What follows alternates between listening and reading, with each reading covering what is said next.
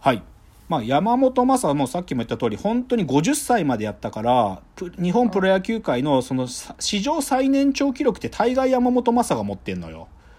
例えば、左ピッチャーで、ノーヒットノーランを41歳の時やってるのよ。41歳だよ、ノーヒットノーラン。おっさんじゃねえか。で、そのし、で、一番、史上、2008年に史上最年長で200勝投手になってるし、そう、だから、本当に引退する、50歳で引退するまで、本当にもう、その最年長記録。でも、別に年取ってから勝ったわけ。逆言うと、その年取るまで投げれたってことがすごいことなわけで、そういうレジェンピッチャーです。で、ちょっとね、あの、これ夏の7月20日に BS でね、僕が好きな BS1 スペシャルのシリーズなんだけど、レジェンドの目撃者、50歳まで現役山本昌っていう特集番組やってたのよ。で、これ見てね、なんか僕改めて山本昌のことちゃんと考えて、あ、そうだったんだってことにちょっと再発見したっていうのが、実はきっかけがあるんだけど、山本昌といえば、じゃあ、山本昌のベストショット、ショットって最高のボールは何かっていうとね、これはもうスクリューボールなんですよ。その山本昌も実は入団してからあ鳴かず飛ばずで、その正直もうクビになるかもっていう時に球団がお前もうアメリカ留学行ってこいと。アメリカでちょっとなんか、なんか自分の発見になるようなものを見つけてきたらめっけもんだってぐらいでアメリカ留野球留学に行くのね。で、そこでそのアメリカのコーチからスクリューボールってものがあるんだと。で、あのね、まあ、右ピッチャーで言うと、シンカーっていうボールのに近いんだけど、軌道、ボールの軌道で言うと。なんでスクリューボールかっていうと、あの、船のスクリューあるでしょ？船のスクリューの回転と同じような回転をするのでスクリューボールっていうんだけど、で、それを山本昌が1987年だったかな。もうほんと超昔、もうほんと超昔。でももう、それぐらいじじいなんだよ、山本昌は。でもそこで初めて、スクリューボールなんてものを身につけて山本昌がアメリカ留学帰ってきたら、倒的なピッチャーになってるわけ。誰も見たことがない軌道のボールだから。っ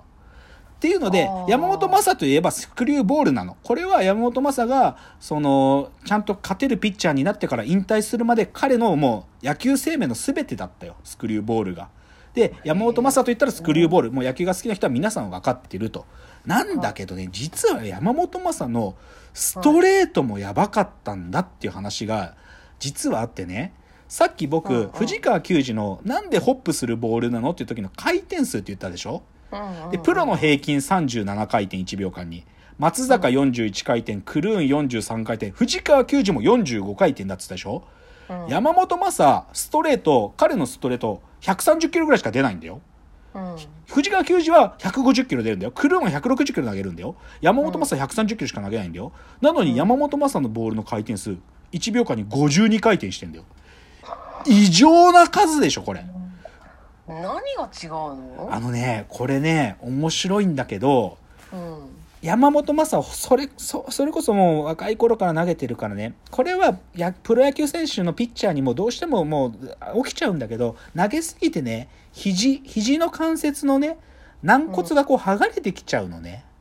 でそれねあの関節ネズミって言ってちょっと骨がこうちょっと一部こう剥がれちゃったようなものができてでそれがなんか骨に当たったり筋肉に当たったりして痛くなっちゃったりするからよくその関節ネズミっていうのを除去する手術なんかもしたりするわけ。でこれね、もう野球のピッチャーだったらまあ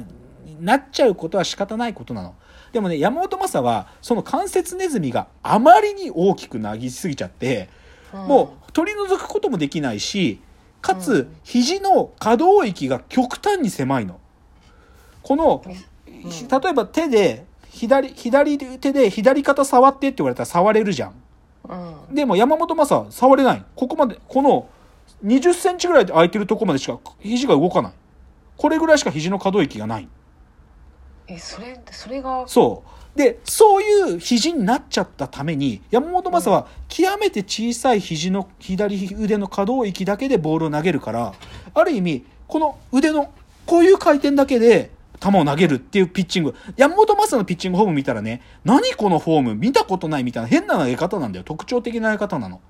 もうなんかね、肘をくるくるくるって折りたたんだようでシュペッと投げるっていうね、すごい変な投げ方なんだけど、でもこれは、ある意味、その、軟骨ネズ、あ、関節ネズミっていうのが、山本昌独特の大きいのができちゃって、肘の可動域が極端に小さいがゆえに、山本昌が徹底してピッチングフォームを研究した果てだったわけ。でも、それの巧妙で、そのちっちゃい可動域でペッて投げることで、ボールをギュンって、ある意味、すごいスピンをかけるっていうフォームになってたから、異常な回転がかかるっていうことが、山本昌が手に入れたピッチングフォームだったわけよ。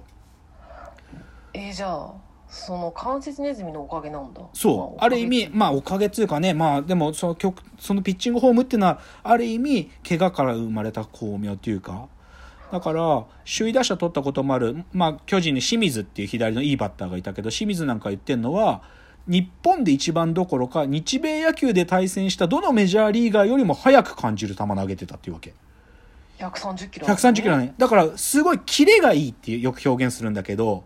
まあ、要は、しさっきの藤川球児とに浮き上がってくるように見えるから、バッターがすごく手元で伸びてるように見えるんだよね。そう。だから、高天才高橋由伸も山本昌大の苦手で、全く打てないんだよ、山本昌の球。で、それストレートがとにかくやばかったって、高橋由伸も言った。だから、実はね、まあ、ある意味、火の玉ストレートの使い手だった藤川球児に、ちょっと、なんか、そっちが表に出るんだけど、実は山本昌は、藤川球児バリにやばい球投げてたっていうね、やばいストレート投げてたっていうのが、この回転数からわかるんですよ。あーまあ、あと、まあ僕はとにかくでも山本昌のこと僕大好きだから、うんだってもう僕が子供の頃から中日で、まあ中日のエース、僕の頃のエースだったら今中ってピッチャーがいたんだよ。で、まあうん山本昌と今中で、まあ二人ともあの最多勝投手だから、あでも、なんていうか僕は子供の頃から投げてる。で、いいおじさんなんだよね、なんか。ラジコンが好きなの、山本昌は。ラジコンが好きで、もうオフになるとずっとラジコンやっとったりとか、カブトムシとかクワガタ集めるのも好きだったりして、それでなんかね、面白い人だ。山本昌は。でもすごく理論家だで独自のトレーニング法とかいっぱいあるから、すごく学ぶべきことが多い選手っていうか、そう。だから実はでもそういうピッチャーがいたよっていうのが山本昌の話。はいでちょっとじゃあね最後のチャプターに行く前最後のチャプターでは実はね僕は新世代の実は火の玉ストレートの後継者はこいつなんじゃないかってことをちょっと紹介したいんだけどちょっとそこに行く前にねまあちょっと僕が好きな野球の話だからちょっとプロ野球よもやま話っていう感じで ちょっと最近僕が気にかかってる野球トピックちょっと喋りますね。はいでまずはねとにかく今年はちょっと日本じゃなくてダルビッシュがねうんサイ・ヤング賞っていうもうピッチャーにとって最高の賞。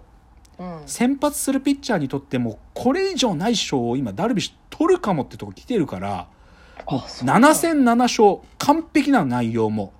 今多分ダダルビッシュメジャーリーグでナンバーワン今現時点で。えすごいじゃん、うん、だから、このまま勝ちが続いていったら、まあ、こ今年、今シーズン試合数少ないんだけど、ちょっとサイ・ヤング賞、もうかなり現実味を帯びてきた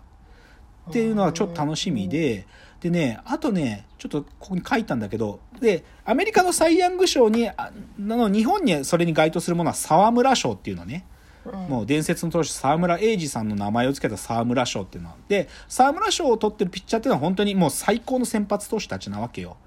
でちょっと平成の沢村賞なんか振り返ってみててさ、まあ、当然ダルビッシュも取ってるんだよ2007年に。うん。でちょっとね何、まあ、さっきの山本昌も2回ぐらい山本昌確かあ山本昌1回か。取ってんだよね94年か。で、何はともあれね今年はね菅野。多分菅野は今年また取るでしょ3回目だね。です菅野がねちょっと今やばいんですよ。10戦10勝でね。いや去年菅野は腰も痛いとか言ってダメだったんだけど新しいピッチングフォームに変えたらちょっと菅野がすごくてねちょちょっと今年の菅野はちょっともう誰も打てないなって感じ。だからアメリカだとダルビッシュがサイ・ヤング賞取って、まあ、菅野が取るんじゃないかなと思ってるって話次。これね3月に放送してた NHK でや BS プレミアムでやってたんだけど松井のねドキュメンタリー「あアナザーストーリーズ」ってやってたのよ。でそれ見てね僕一番驚いたのがね松井はなんで最後引退したかっていうとまあ、もう言っちゃうと膝両膝手術して相当膝が悪かったのね。もうちょっと走ったら水が溜まっちゃうと。で、もう引退してさそれこそもう数年経ってるからまあ普通の生活は遅れてんのかなっていう話でちょっと膝の話をねそのドキュメンタリーの中でインタビューで聞いたら今松井ね今でも膝がもうだ全然で走れないんだって松井。日常で？日常で。すごくない？そこまで酷使するのかって思って。うん日常生活で走れないんだよ松井。膝痛くて。すごくない？うん。すごいね。ね僕結構これびっくりしてね。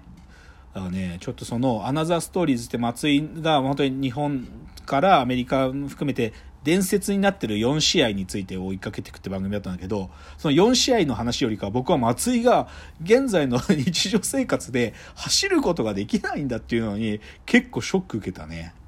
うんっていうのはまあ松井の話。あとねこれももう一個言っておきたいんだよな。あのね村上信五。あの関ジャニエイトの村上信五。あいつが関西でやってる番組があって「スポーツの神様たち」って番組があるのね。でこれは、まあ、もう終わっちゃったんだけど、まあ、トピック決めていろいろインタビューしていくんだけどここでね